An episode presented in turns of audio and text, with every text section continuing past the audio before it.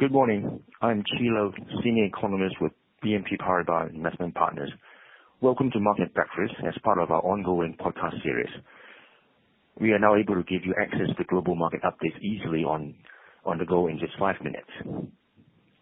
We have some uh, big central bank meetings this week. Um, first uh, will be the B O J and R B A, uh, which will hold meetings on the first of November, followed by the F O M C, which will hold its uh, meetings between the first and the second of November. And last but not least, the B O E will have a meeting on the third of November. Uh, we expect the uh, F O M C to keep the funds rate unchanged this time um, because it is likely that the committee will not want a change in monetary policy to become the focus of debate in the week before the presidential election. Although data on the, on the economy has mixed has been mixed over the past several months, it's worth note, uh, it's noteworthy that the F O M C took the position in, in September that the case for a rate hike had strengthened. The question now is whether the F O M C would want to use this November meeting to send a clearer signal about uh, its rate move uh, in December. Uh, the minutes uh, from the September meeting uh, show that the committee was still split in their opinion on the timing of the rate hike, um,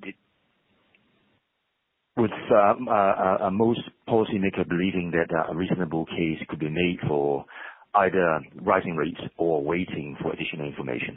Now, they, uh, there may be some uh, shift in the language uh, by the F O M C in this uh, November meeting statement to indicate that the committee is leaning towards a rate hike before the end of the year. Now, if there were no change in policy statement in this meeting, uh, that could raise some doubts about whether the majority of the F O M C meetings are still split on their policy decision, uh, which in turn will prolong uh, market uncertainty. Uh, for the B O J, uh, we expect the um, uh, Japan Central Bank will continue to keep rates on hold uh, at, at this time because uh, Japan's various inflation gauges have failed to post any significant gains due to falling energy prices and the strength of the yen. Despite prolonged uh, monetary easing, uh, inflation expectations in Japan have failed to rise.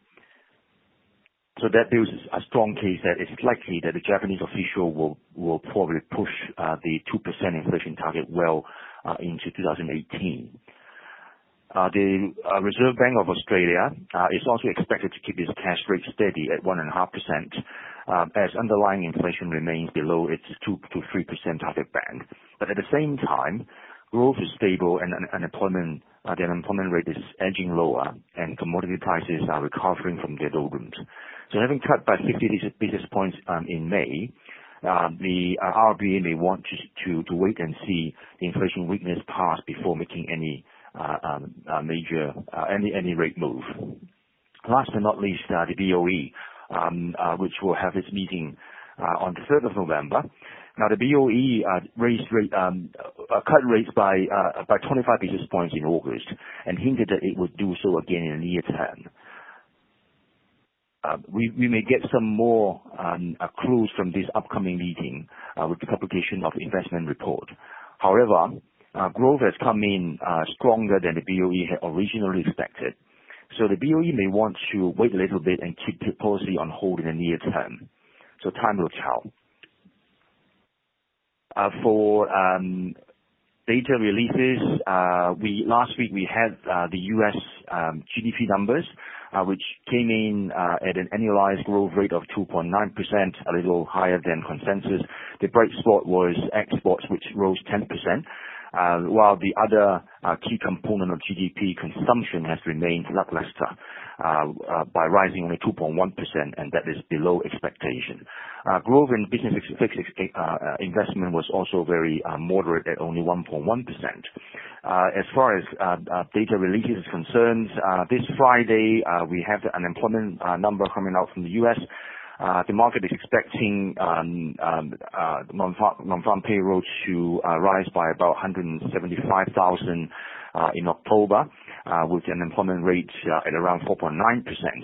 And of course, any de- big deviation of these job numbers will have um, significant impact on the decision uh, of the F O M C on uh, interest rate policy.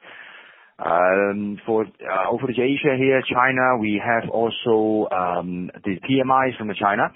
Um, uh, space, uh, industrial uh, profits in China actually grew strongly recently due to the stabilization or recovery uh, in the P P I, um, and, and that has actually led to some improvement or, or growth in private investment. So we expect private investment to continue to a very slow rebound in October, uh, while the major of the investment uh, will continue to be state uh, uh, uh, funded. Uh, however, restricted uh, pol uh, public market policy in the big cities um, uh, will have uh, a dampening effect for uh, on the uh, real estate market's recovery. So we expect growth momentum to moderate in the Uh, coming uh, months. Now, last but not least, uh, over to E M, let's look at uh, the uh, fund flows. Now, E M equity fund flows, uh, excluding China, uh, rose by about one point one four billion last week. Now, that was the seventeenth uh, um, straight week of inflows for E M funds. Now, E M funds, including China, A-shares, Uh, had uh, an inflow of zero point nine six billion last week. That implies that there was still um, outflow from China's A-share. In terms of equity active versus passive funds, excluding Chinese A-shares again, E M E T F funds reported an inflow of zero point seven four billion last year, while E M active funds reported an inflow of uh, zero point four billion. Uh, on to E M bond funds, uh, they reported inflows of zero point six three billion last week. Uh, that was an increase from the week before's inflow of zero point one eight billion. So it seems that money, uh, at least some of the money is coming back to uh, Asia. Now that's it for now. Look out for our next edition of Market Breakfast in our podcast series. Thank you for tuning in.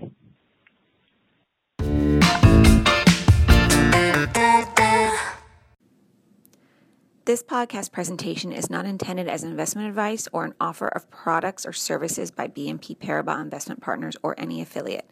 The information and analysis in this presentation is only current as of the publication date.